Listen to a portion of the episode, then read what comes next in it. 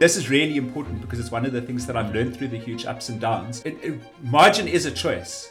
We sometimes make a lot more margin, but what we do is we reinvest it to get back to our 14%, whether that's, you know, we can afford to give people raises or invest in some R&D to improve ourselves. But if I'm rapaciously overdrawing on the business, I'm probably imperiling it at some point. After attending a two week Harvard course, Dave Duarte returned to his business energized and focused. Unfortunately, this focus directly led to his first round of retrenchments in some extremely difficult times as his sales efforts failed to convert into paying customers. Dave Duarte is the founder of Treeshake, a social media agency focused on campaigns for change. His team works with purpose driven leaders to build communities and solve the big issues of our day, from poverty climate change, public health, animal welfare, relevant education, and so much more. In this insightful conversation, Dave talks about living in a narrative economy, choosing the right profit margins for your business, how going all in on his business actually nearly ended it, and the different kinds of growth you can expect and accept in your business. My name is Nick Haralambous, and I don't want to keep you waiting any longer. So remember, it's not over until it's over.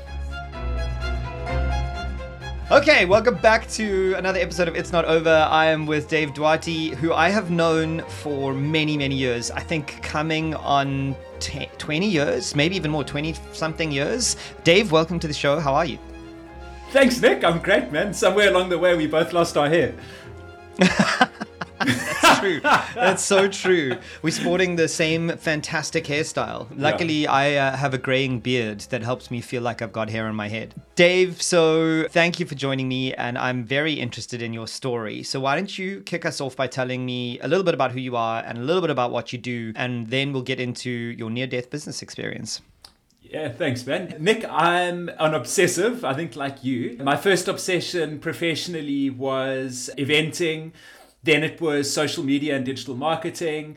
And more recently, it's become campaigning, like campaigning to make a big difference in the world. When people ask me what I do, I say that I'm a entrepreneur and teacher. It used to be educator entrepreneur. Actually, now it's entrepreneur and facilitator. I love facilitating connections between people. I love facilitating learning. And whatever it is that I'm currently obsessed about, that's usually what I'm facilitating for people. My primary gig right now is a business called Treeshake, and it's all around campaigns for change. I'm using everything that I've learned uh, over my 20 year or so, whatever career, about bringing people together and using the tools that I've learned of digital marketing, social media, hyper persuasion to make a difference on the big issues that we face in the world today, whether it's climate, job creation, water and resource management, all of the rest of it. Amazing. So tell me about the business that we're going to be talking about today. Well, it's Treeshake. So Nick, I mean, okay. I've been I've been an entrepreneur for years, and there are so many near death experiences that I could talk about. But the most recent one has been a sustained learning. Let me put it that way. Let's okay. talk about how does Treeshake make money. So we work as a consultancy slash agency, and what we're very discerning about the clients that we take on. So uh, we take on cause related campaigns, issues, or organizations as clients and it's a mutual onboarding process. So i'm i speak to clients about their values what they're aiming to achieve and it's cross sectoral we've we've got businesses we've got governmental units individual activists. We even have non-registered organizations of communities that come to us. And what we do is that we help them build community at the center of what they do. And whether that's for fundraising to make an impact on policy, to build a sustained community around an issue. That's what we do. And it's a fee based business. So I've got a particular project management model that I bring into them. And what we're solving for, Nick, is really this idea that uh, when you do when you want to make a difference, effectively what you're looking for is the people through which to make that difference, whether it's decision makers, investors, crowdfunders, or whatever else. And we reach those people at scale through digital marketing, but also through what we would know from account based marketing and B2B development, identifying the individuals, nurturing the relationships, onboarding them, and bringing them close to you.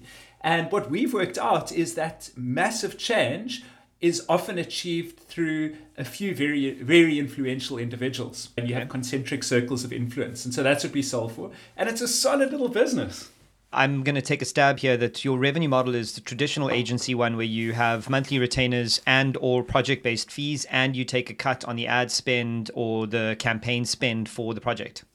All of the above. Okay, amazing. So, relatively traditional agency, but with a spin on trying to change the world and the big issues like climate or whatever. I mean, you've done a lot of work yeah. with Lewis Pugh, yeah, he, he was actually, yep. I actually started volunteering with him and he taught huh. me the advocacy and impact model. Yeah. And, and one thing, Amazing. I mean, that I suppose is different is because of the kind of work that we're doing, we necessarily have to be way more efficient than the average agency. I mean, we're not talking about, and, and by choice, we're not talking about corporates with big budgets. Mm. So we need to deliver 10x the impact with one tenth of the inputs. And so we use technology, AI, machine learning, process. I have my my team are like a SWAT team. They are constantly in training so that they are super fit. We're not mucking around with bringing 10 people into meetings. We're not mucking around like all of the things that would typically waste time in consultancies. We are going direct to impact. So everything is simplified so that we can get those big results with fewer inputs using the technologies of the day. I suppose you also have to have an increased level of transparency and accountability, considering you're using these budgets to do relatively charitable work, actually.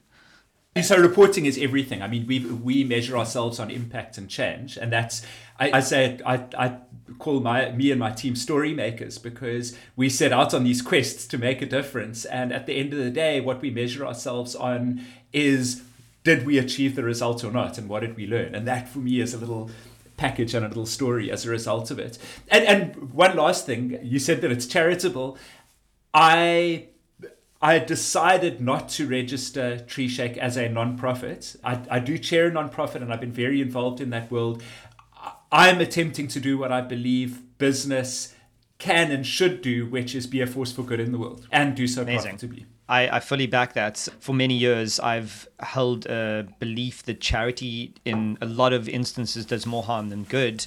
We should be helping people create their own income to learn their own skills rather than just give them stuff. Mm. But that's a whole nother podcast. Okay, so I've known Treeshake in many different forms and formats. So when did you found this business and where are you now with it in terms of staff and any kind of numbers you can give us some context on the company? Yeah, I founded the company in 2014 and it went through a few iterations. We the first year was very rocky. I stabilized it. 2017 was like the, the first major near death experience. And where we are today, we've got uh, 21 full time staff, a bunch of freelancers. Um, the scale is it's ridiculously enormous uh, because of the kind of issues that we work on. If it was a commercial scale, people's minds would be blown at how many people we reach. But it's it's through these organizations working on issues that people really care about. Um, so the scale's pretty Amazing. big. That's incredible. Okay, so founded in 2014, as it stands, this is I think 21 people is the biggest Treeshake's ever been in terms of headcount. And I'm assuming that you're profitable, you're generating significant revenue, and the business is sustainable as a going concern, right? Yeah, it's. I mean, it's profitable. It's it, we we don't run on huge margins. We run at about a fourteen percent margin, so it's not making buckets of cash. But I've optimized it for sustainability and steady growth. So yeah, and and the clients are a huge mix, as I said, between institutions and individuals, and we we optimize profitability across and like just to make sure that every client needs to be profitable, but they are profitable to varying degrees.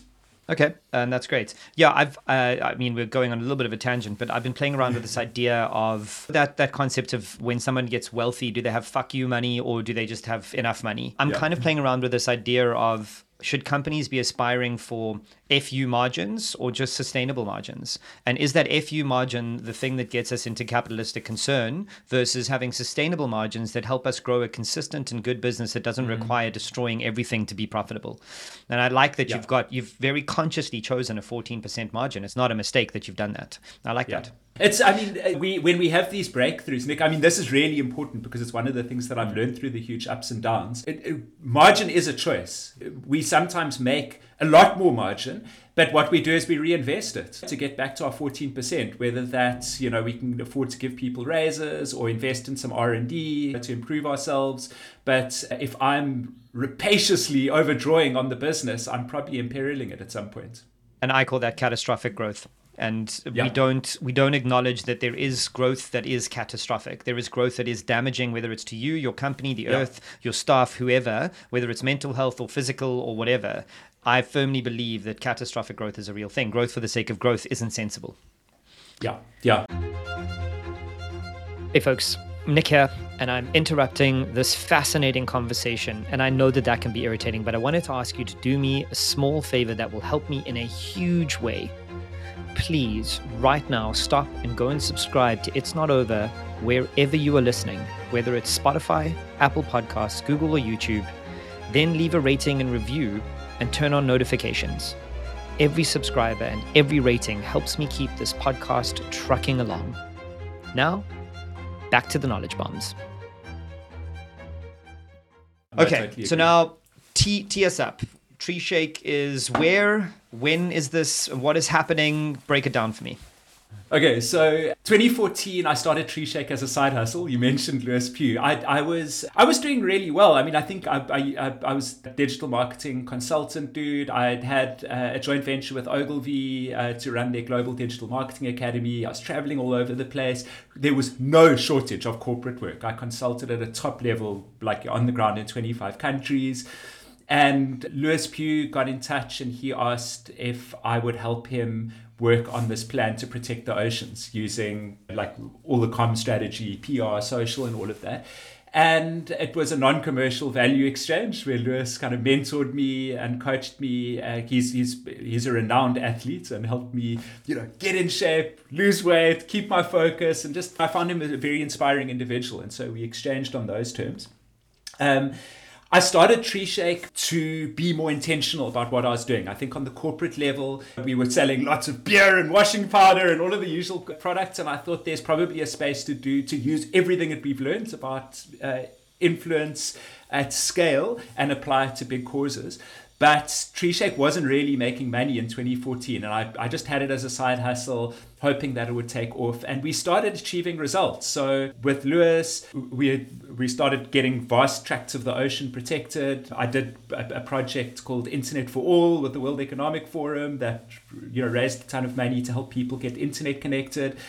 And in 2017, I decided to really step it up. And I went and I booked myself for a two week course at Harvard on public policy and global leadership um, to start kind of really expanding my thinking and deepening my understanding of it.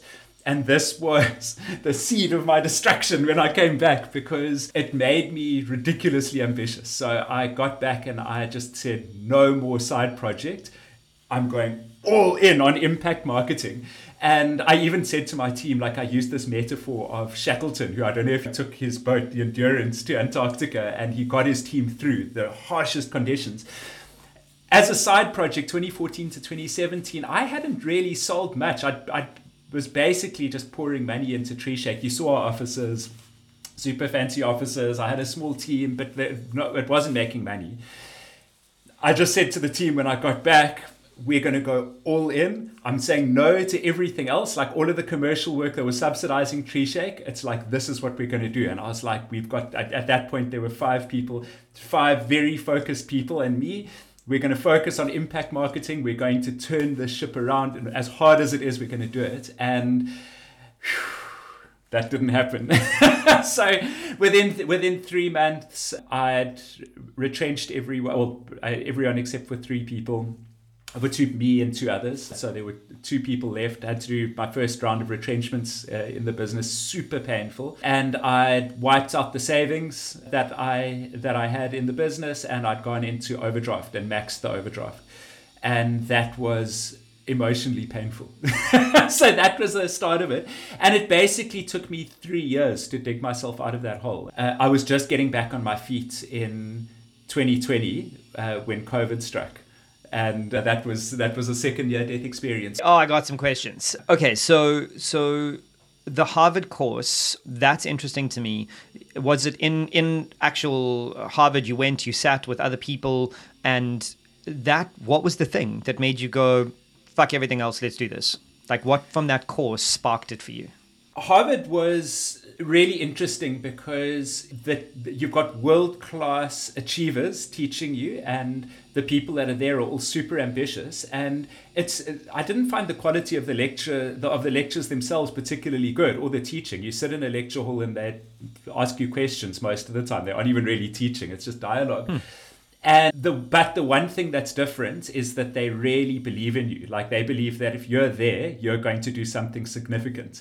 And that makes a huge difference. And that probably was my most important takeout from it. Emotionally, people really believing that you can do something with your life. By the way, that I've taken as a guiding principle in my life. I think people rise to the level of your expectations of them.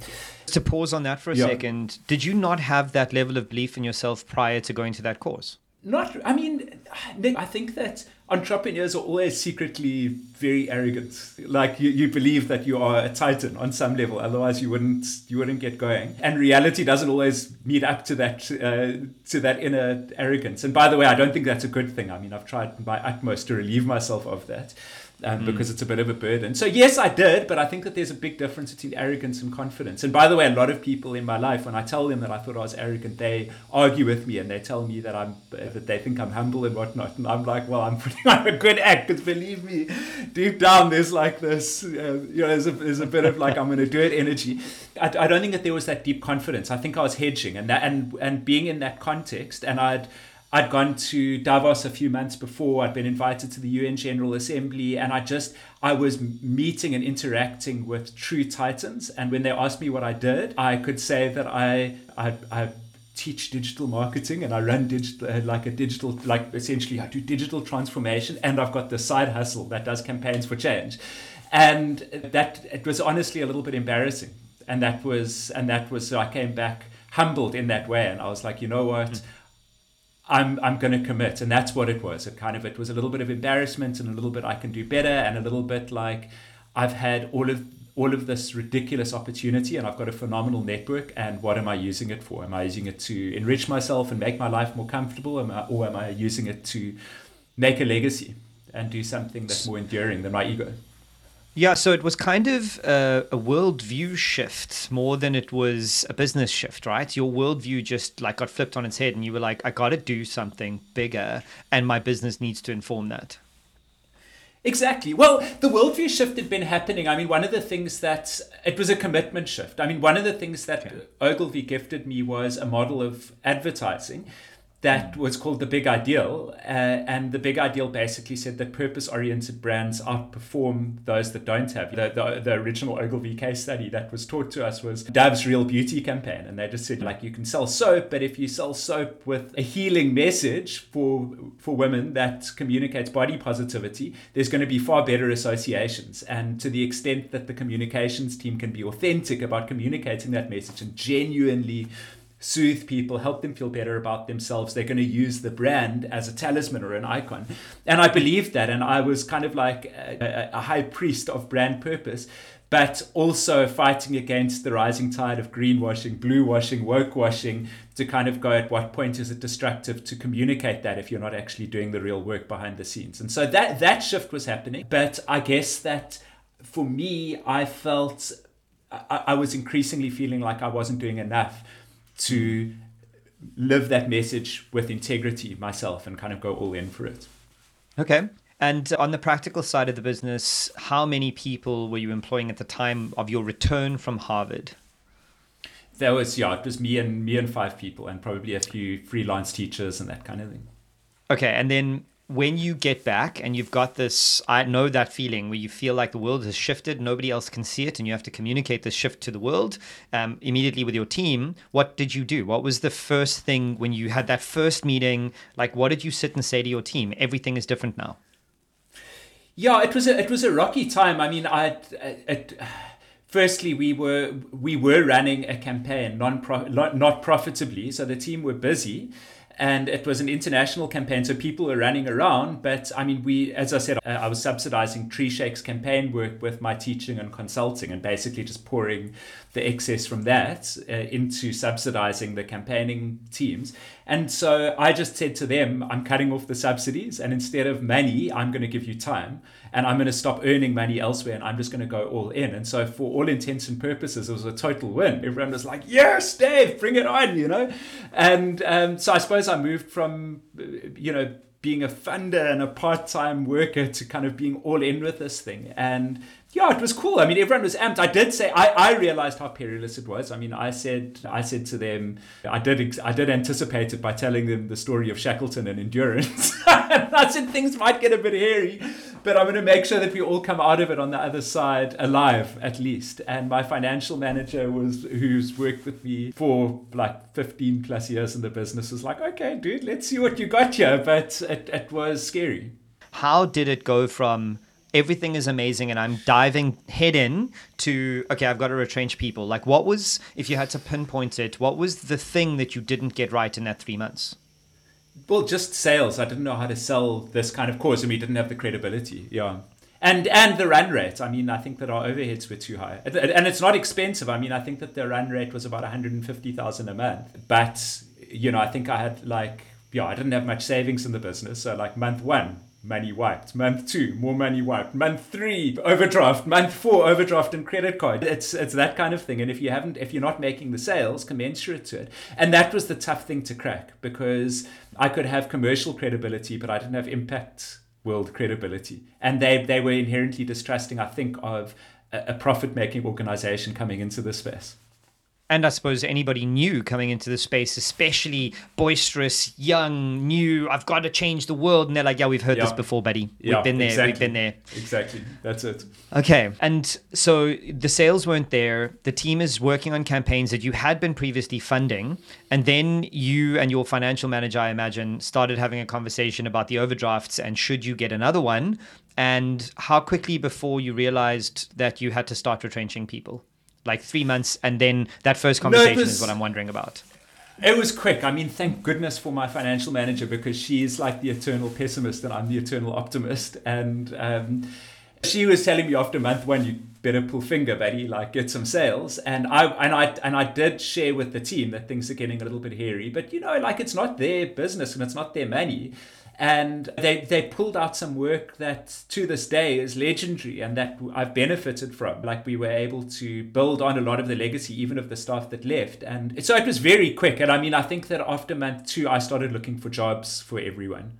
And I made sure that wow. everyone who left walked into something that paid at least as well as what I was giving them. And I kept the doors open, and I've ended up working with all of the people that were there again. So, hmm.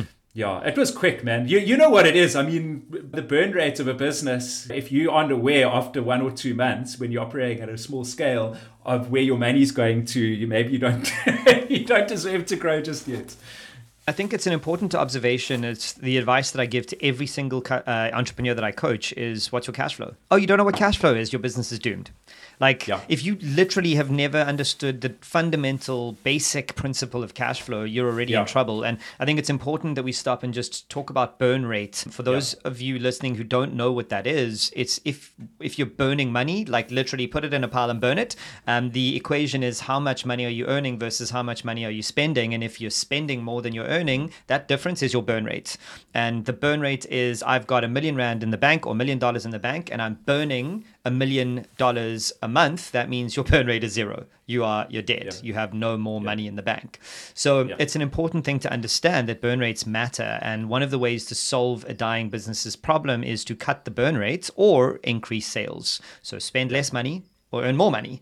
And I suppose that's the equation you started doing in your head, right? We got to spend less money or earn more money. The, the first and most important enduring lesson that I got from that is is simplify as much as possible. Uh, Lewis actually said to me at the time, he said, You've got to be, he has a little Jack Russell dog, and he said, You've got to be like a Jack Russell and cost Duarte. And I was like, Okay, like every expense, every unnecessary piece of software. I didn't give up the fancy office, which was a mistake in retrospect, but uh, yeah, at 100%, Nick. And, and I keep it as simple as possible. You've got to spend less than you earn. Uh, that's the basics of business. There is a lot of ego attached to running a, a small to medium sized business that, and I hate the phrase headcount.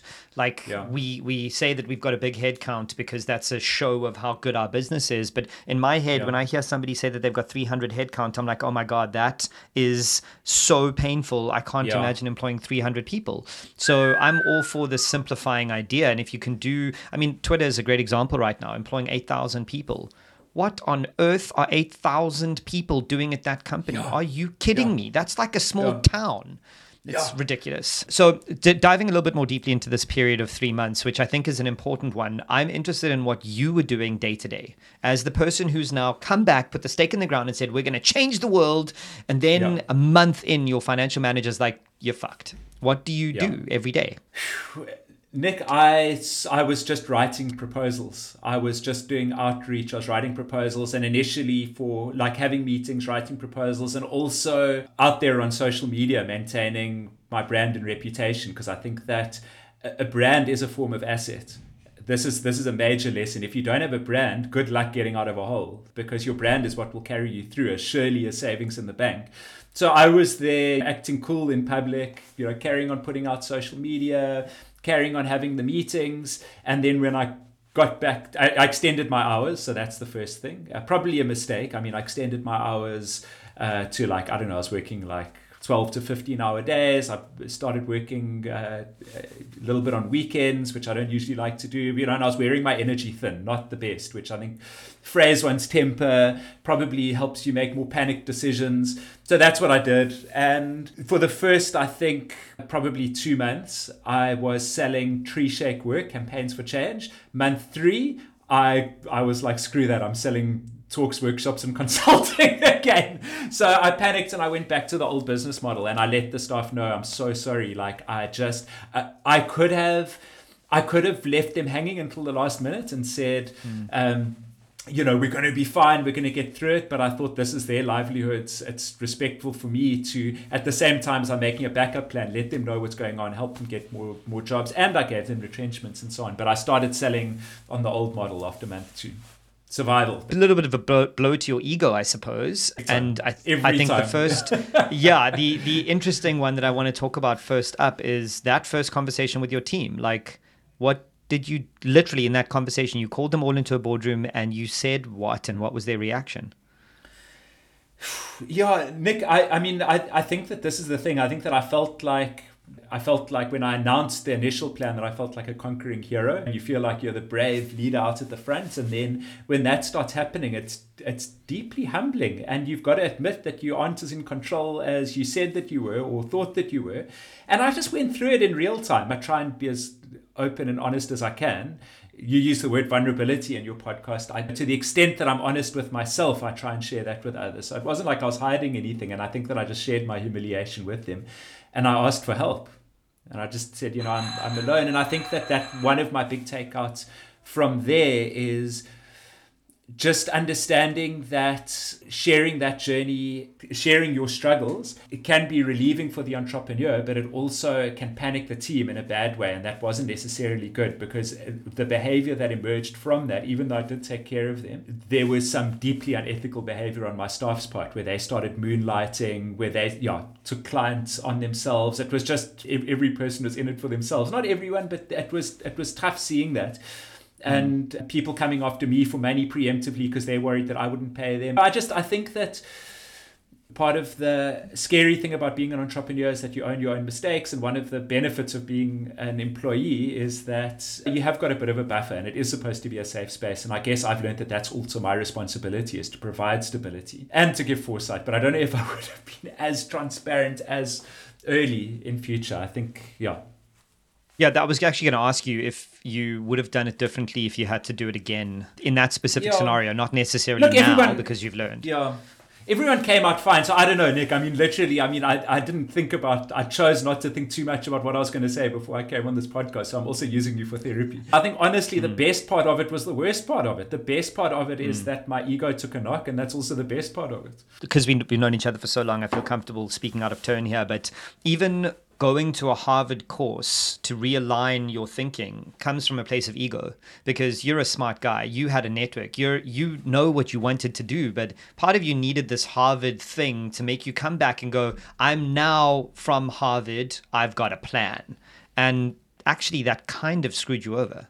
I've got a theory of education. I mean, education is different from learning. And when you go and you get a formal qualification or degree, what what you find is that you're just you're getting badge value and that's what people are paying for. And that that's made me cynical because i've spent a lot of time teaching in universities and courses and classes. And while there is authentic learning that happens in certain degrees people are just there to get through and they don't care about the learning. They care about the stamp at the end. And part of Harvard was just getting that stamp so that then I could have the credibility to go and meet with change leaders and go, I can hold my own in this space. I know what I'm talking about. I know what policy mm. change is. I know what global leadership is about. So it was badge value totally. But also okay. I did hope to learn from the best. Yeah, I'm I'm curious about your perspective now on this idea of going all in because it feels like you're saying that going all in was the problem but the advice that most people get when they're starting a business is don't hedge you can't build seven businesses at the same time and it feels like you're saying i shouldn't have done that i should have done it a different way do you think you should have done it a different way and if so how well, all right. So my my near death experience didn't end with that, those three okay. months, and I mean this is this is my learning. So Let's roll, yeah. When you make that, yeah, when you make that decision, the time has to be right. So it was too early for me to stop hedging. You and I are both fans of side projects and side hustles. It should have remained a side hustle a little bit longer. It was actually starting to earn money. It just wasn't profitable. I'd started charging clients a bit of money, and all of those clients that we had then have actually, most of them, have remained clients even to this day, and they've grown a little bit. I was just, I was running it. I just wasn't running it profitably, and I was cross subsidizing it with the with the very profitable mm. consulting work, commercial consulting and corporate consulting work that I was doing. So I was it was just too early. Fast forward three years. Um, with COVID, it had been running as a side project. It was washing its face at last, but I was still doing the corporate consulting and teaching. And so I had these two organizations, and Treeshake was then, I think, start of 2020 it hadn't i don't think it hadn't grown again. I hadn't rehired people. There were three people um, oh no sorry there were four people in the business. I'd rehired one extra person. There were four people at the start of 2020 start of lockdown. Lockdown came. All of my teaching work dried up because it was in person and it was like i had six months lined up and suddenly this little business needed to stand on its own and it was washing its face. It had a bit of reputation and profile 2020, I went all in then and it took off. And it couldn't have taken off if I didn't focus on it 100% and drop the teaching, drop the corporate consulting and go all in. So I my advice to people is is keep it as a side project as long as it takes to learn confidently what this business needs to be. It's the same thing also I tell youngsters stay at home and live with your parents if possible, as long as possible. Like keep your costs low. Keeping it yeah. as a side project reduces your overhead because you are an overhead. Your salary is an overhead. Uh, there's so, so, so much to unpack there. The, the first thing is uh, how many entrepreneurs pitch me their businesses and call themselves profitable but aren't paying themselves a salary. If yeah. you cannot pay yourself a salary, you are not a profitable business. That's just yeah. it's just not a real thing. Like salaries yeah. are an expense that need to be accounted for. So that's the first thing. Second thing is I buy this idea that you need to do whatever it takes for as long as possible to prove that your business is there, has traction, is real. And the example that comes to mind is Phil Knight in Shoe Dog. If you haven't read it, I'm, i mean, I'm sure you have, but if my listeners haven't read it, go and read this book. It, I, I cried through it. I was excited through it. It was a brilliant read. But one of the main takeaways I got from that book is he worked full time as an accountant for eight years before deciding to move to Nike full time. He ran Nike in the evenings, on weekends, mm. on holidays, while he was still doing a full job for eight years. And the question that I ask most people when I tell the story is, What have you done for eight years? Never mind run a hmm. side project. What single thing have you done for eight years in a row? Think of one thing. To be frank. I can't. My longest term business was a seven year entity.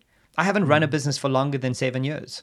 So running a side project for eight years is quite a commitment. Then the near death experience of 2020 for you was your consulting and teaching disappearing, and then your entire focus having to shift to Treeshake. And Yep. What did you do when? Because I mean, I had the same experience with my speaking. I had four mm. months of talks booked and then all cancelled. And I just remember flat out panic, yeah. sitting yeah. in a tiny one bedroom apartment with my partner, going, "What are we going to do?" So, what was it yeah. like for you when you realized this? Sheesh, Nick, it was a total scramble. It was hell, to be honest. 2020 was hell. It was hellish growth. It was growth from day one, but it was hell. Treeshake was going along, and I had. Uh, so bit of luck also we were consulting we were consulting with an organization that started working with the solidarity fund which funded the initial covid communications and awareness wear masks wash your hands etc etc and they and they they asked me to write a script for a radio show that could be translated into different languages and a radio like sorry not a script like a format for a radio show. And that would be transformational and purposeful and whatnot. And I came up with a way of you know bringing in community voices featuring doctors and that kind of thing and and bringing in celebrities. And uh, the show was called Sikabe COVID-19 which means we kick it together and that did really well. It expanded into every national language, 40 radio uh, stations. And then they came back and they said, Can you turn this into a mass awareness generating event? And this was, I was charging subsidized consulting fees. And for the first time, I said to the client, I said, I'm so sorry, I can't subsidize this. Like, I have to charge you commercial rates. And they said, Sure and I put together a spreadsheet and I looked at my input costs and I needed to hire a bunch of freelancers to deliver it and I put on a margin and I submitted it to them and I said, oh, I'm so sorry. I said, this is how much it's going to cost. And they're a non-profit and I thought non-profits don't have money. And she said, oh, that's fine. That's what I was expecting. And I was like, what? Are you kidding? Like, that's enough for me to live on. Like, I can do that.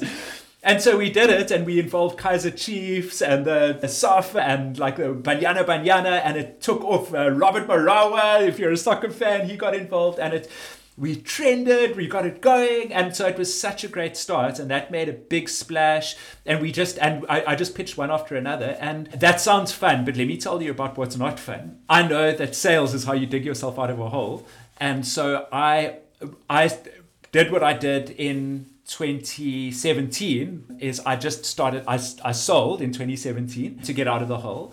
In 2020, I sold to get out of the hole. The difference is that every single campaign that I pitched came through, and suddenly uh, I had to I had to deliver on all of these things, and so I just started panic hiring just to like get it, and I put it all in at commercial rates, and flip, we we delivered exceptionally on everything, and like I, I went from like bottom of the overdraft again. It took like I wiped it out again, 2019, without having to retrench anywhere. It suddenly turned around, and within a few months, I had like a million bucks in the bank, and it was like, what the hell is going on? And then we could stabilize, and then we could start hiring properly, onboarding people, training people. Um, I, I started saying no to work, reinvested the bucks, and that laid the foundation. But it was nine months of the worst hell of work that I've ever experienced in my life. 16 hour days, um, six day a week. I always take a I always take a rest day no matter what, but uh, just to give my brain a break, like dopamine fasting, technology Shabbat, whatever you call it. But even that wasn't enough. And it, it was so weird, Nick. I was so burnt out. And this is really weird. It was like my unconscious mind was telling me that I'm burnt out because I kept on physically burning myself. I was like, by the end of the year, not only emotionally exhausted, I had burn marks all over my body. It was so weird. Yeah, wow. it was crazy. It was freaking crazy. And yeah, and that, that's how we turned it around then. What was the change from 2017 to 2020 in your approach to sales in closing? Because you're basically selling the same thing. You. Yeah you, you're now in a much more intense place where if you don't do this, not only can you not default to your old consulting, but your business will shut down and you will have nothing. So the pressure is 10x what it used to be. So what was the difference yeah. if you could pinpoint it? The difference was that I I had the process that we were selling. I was able to communicate much more coherently what we do and why it makes a difference. So in 2017 I knew what we do, did made a difference in 2020, I knew why it made a difference, and I had worked for three years on distilling that into a concise way of talking it through. And so I developed almost like a templated project pro- approach, which also uh, converted into a templated sales approach. Because if you ask me now, I can tell you, and this is the benefit of being a teacher, I can tell you step by step how we run a campaign for change and why that's different. We've got all these frameworks. Story, people, action is how we run projects, how we build communities, bonfires, wildfires, fireworks, how we run ads, feel, no, do. Everything is broken down. And any question you ask me, I can confidently answer you and we and um, I can show you the processes that we've used to train our teams, the technology that we've built. In other words, I went legit. so you know, in 20, in 2017, it was the promise, and over those years of side hustling, I actually built infrastructure around that that promise, and that's the Phil Knight thing. It takes time, and I I really believe, and I, I hope that I'm at the start of this journey, and we carry on, and we're going to carry on doing it. One other thing, just by the way, in 2017. I put out all of these feelers for corporate work when we were like at the bottom of the overdraft, and then it was our 10 year anniversary. Elaine's my partner.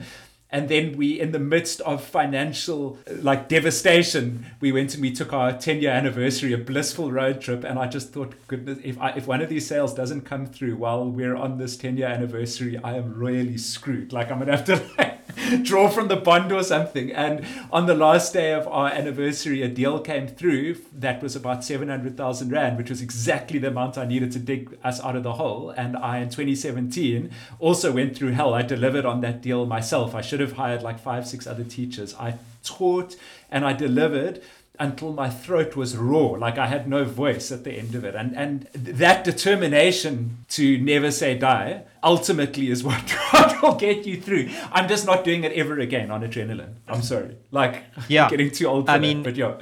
One one of my favorite essays written by uh, an investor named Paul Graham is called How Not to Die. And in yeah. it, all he says is, you succeed when you're the only one standing.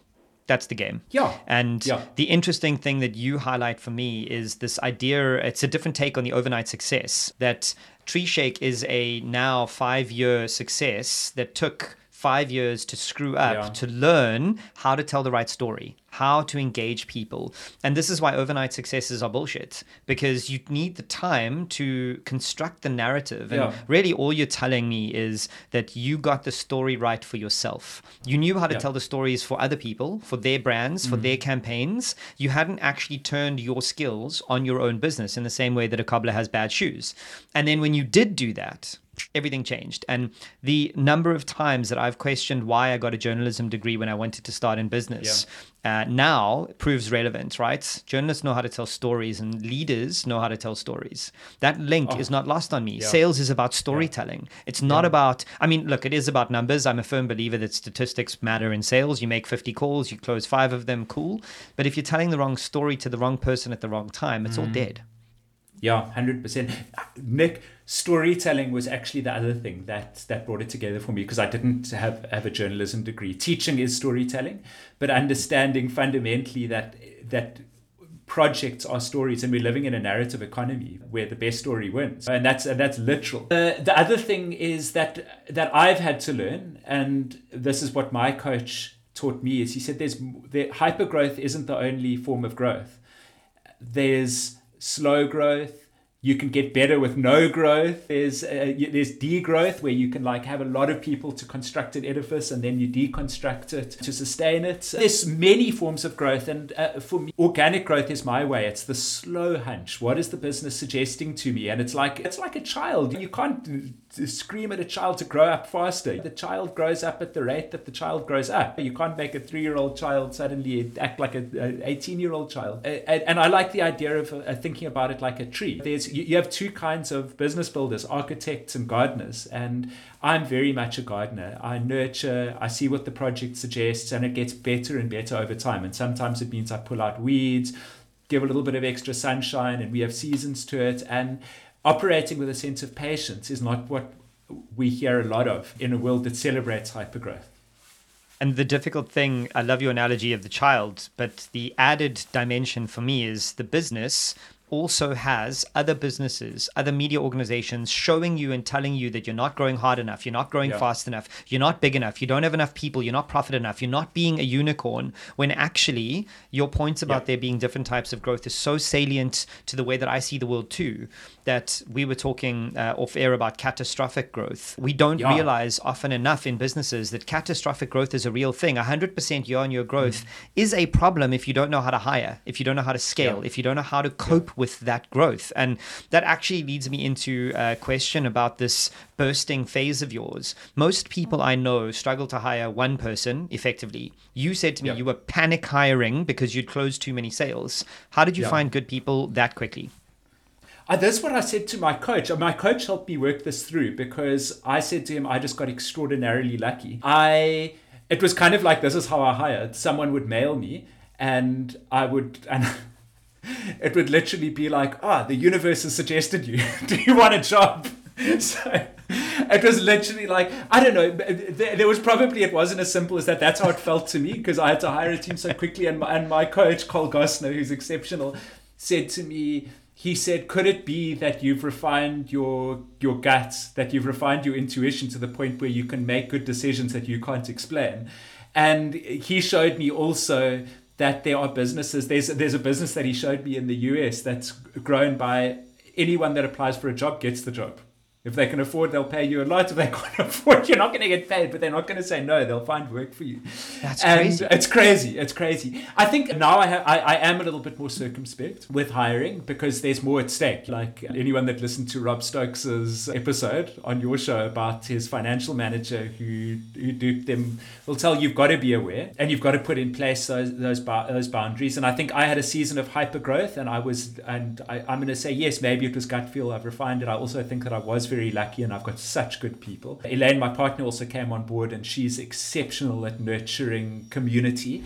And I think that the other thing is, I think that the culture that we work in can bring out the best or the worst in us. And we've got, thanks to thanks to what Elaine brought into the business, an exceptionally healthy and nurturing culture that that grows and develops people. And I think that you can come in to that culture and realize your potential. Whereas in any other, I, I, mean, I first heard the story about designers at Apple when they were really flying high. That um, a designer at Apple has like 10x the capability in like a no-name brand company just because they're in a context that, like Harvard, believes in them and believes in their potential and works with their potential. I'm interested um, in this growth that you experienced and how you pulled yourself back from that growth to then start thinking okay, wait, I don't want massive margins and I don't want to be a 100 person company. Actually, I want 14% margin and I want to grow at my rates. Was it a very conscious thing? You sat down with your partner and went, this is what I want? Or did it just evolve like that? I'm not against a hundred person company and I'm not against making a lot of money. I'm just being, I'm just trying to be prudent because I don't want to put myself through that that hell again. And I know that our kind of business does. I, I do I do need to grow because I need to challenge people and I believe in our mission. We're very mission oriented. We're tackling a problem that I believe is very real in the world. That people need a sense of community and transcendence to work on things that are bigger than themselves, to get out of the hyper individualism and materialism towards something that is bigger uh, than themselves. And mm. I believe in that mission. Everyone that works with me believes in that mission, and we believe in the things that we're working on. So that demands growth, but not at the expense of our integrity, because. Um, what these are the things that have that have been the boundaries that have kept me in place. I don't I don't work overtime and I don't demand overtime of my team. I don't work weekends. I don't demand weekends from my team. If I have to work Ever. weekends or my team has to work weekends, it sometimes happens, then we will take an equivalent time off to rest and recover. So that's it's just working at nature's pace and that that naturally constrains me to the level of growth that I have. If I exceed that, also, I think that I'm I, look. I also pricing is also there's a whole thing about pricing that I'm still learning, and I really am still on the journey. But I also believe that in good faith, if I'm constantly giving my clients better and better value, they trust us more and they more likely to stick around and i i want to have a lot of long-term clients that really trust us and i also have this vision of myself as an old man surrounded by friends and those friends aren't just my staff, they're also everyone that I've worked with over the years. And so I'm trying to build relationships, and you don't build relationships by taking more than you're due. And that's what I'm building towards. Wow. I, I do really appreciate and love how conscious and aware you are of the decisions you're making and why you're making them. It's more proactive than reactive, which I think is so important. And usually I say to people in the first few years, don't worry, just do whatever it takes. But actually, it is worth being conscious. It's worth being aware of why you're doing what you're doing and doing it with intent rather than mm. only being reactionary. Mm. So we're getting we're getting close to the end of this, Dave. So I want to ask you, firstly, I know that you're very conscious about mental health. So in these these two near death business experiences, what was it like for you with your mental health? How did mm. you kind of stabilize to get back onto the horse? Nick, the, the first one was just terrible for my sleep and my health and I put on and I put on like 12 kilograms because I stress eat so not not much that I could share from that like I mean it just it, it wasn't great and okay. the, and the second one, this this more recent one in 2020, I developed a meditation practice where I sit in silence at least once a day, preferably twice a day for 20 minutes, and I just let go. And that practice of letting go allows me to have boundaries. It's incredibly difficult to sit in complete silence if your head is running constantly. And so that just forms a good buffer for myself that lets me have sleep. I've got a friend, John McInroy, now known as Bodie, and he changed his whole life, left his very successful work career, corporate career, athletic career around a particular physical challenge that he had. And he wrote a book about it called Butterfly Man, about his transformation, just about how fundamental the physical experience of life is. And for me, my butterfly man issue was insomnia, which is something that I've struggled with since high school. And in order to combat my insomnia, I've had to reconstruct a whole way of living, which includes my meditation practices, which includes uh, gentle and frequent exercise at a particular time, uh, which includes wow. having my digital detox tech Shabbat dopamine fast at least one day a week. Yeah, so the, the key word that you said is intentionality. And I'm doing what I can to nurture um, calm and peace with all of the ups and downs to try and keep that perspective. And it's that's where I am, and that's that kind of keeps me sane. Yeah. yeah, amazing. And then finally, what lesson did you learn from these near death business experiences that you take with you into your businesses today? What comes to me is what was actually traumatizing about the businesses wasn't the failure in itself because when I when I talk about it, it always it, it feels like white people problems, so to speak. I like I look at the spreadsheet and it's like, dude, like this isn't real problems. And I'm like, why did it feel so traumatic? And it's because the business was so dear to me. It was my whole identity was wrapped up in it. And that mm. loss of identity, it was so traumatizing. And I, think that I've I think that through all of this I've learned the value of boundaries, like to try and not get too caught up in personally invested in whether my business is succeeding and failing or failing. And I think that that actually makes me a better decision maker because I can look more objectively at what I'm doing and kind of uh, instead of saying this is me and it's me that you're insulting or not taking seriously or me that's experiencing a period of low growth or hyper growth, I'm just kind of going that's the business. This is me as a human. These are my needs. And so I guess it's, a, I hope, an increasingly wise sense of detachment from it all. That doesn't mean that I don't care or don't love what I'm doing and the people that I work with. Yeah, it took me a couple of years with my psychologist to decouple my self worth from my output. Yeah. And maybe and, Nick, you you've said it, man, like so many times, like in, in your podcast, like entrepreneurs when they start out, do it for very mixed motives, and it's usually quite egotistical, especially yeah. when we start young. Yeah. Yeah, and then like you've said, when you start losing money, when you start losing sales, when your team starts leaving you, it's like a personal slight. When actually. Mm. It isn't. You are more than the output that you produce. And and on that bombshell, please tell everybody where they can find you, where they can find and follow you and Treeshake, and if they want to work with you, what they should do.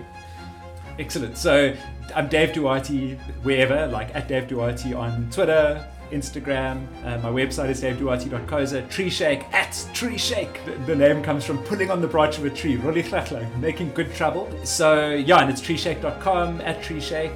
And I wanted to say, Nick, I really appreciate you. I love the podcast. I listen regularly. It is such a good listen. And it's, it's not just therapy being on the show, it's therapy listening to the show. And uh, I appreciate you, man. Thanks for this. Dave, thank you so much for being with me. And I'm really happy to say that for you and Treeshake, it's not over. Yes.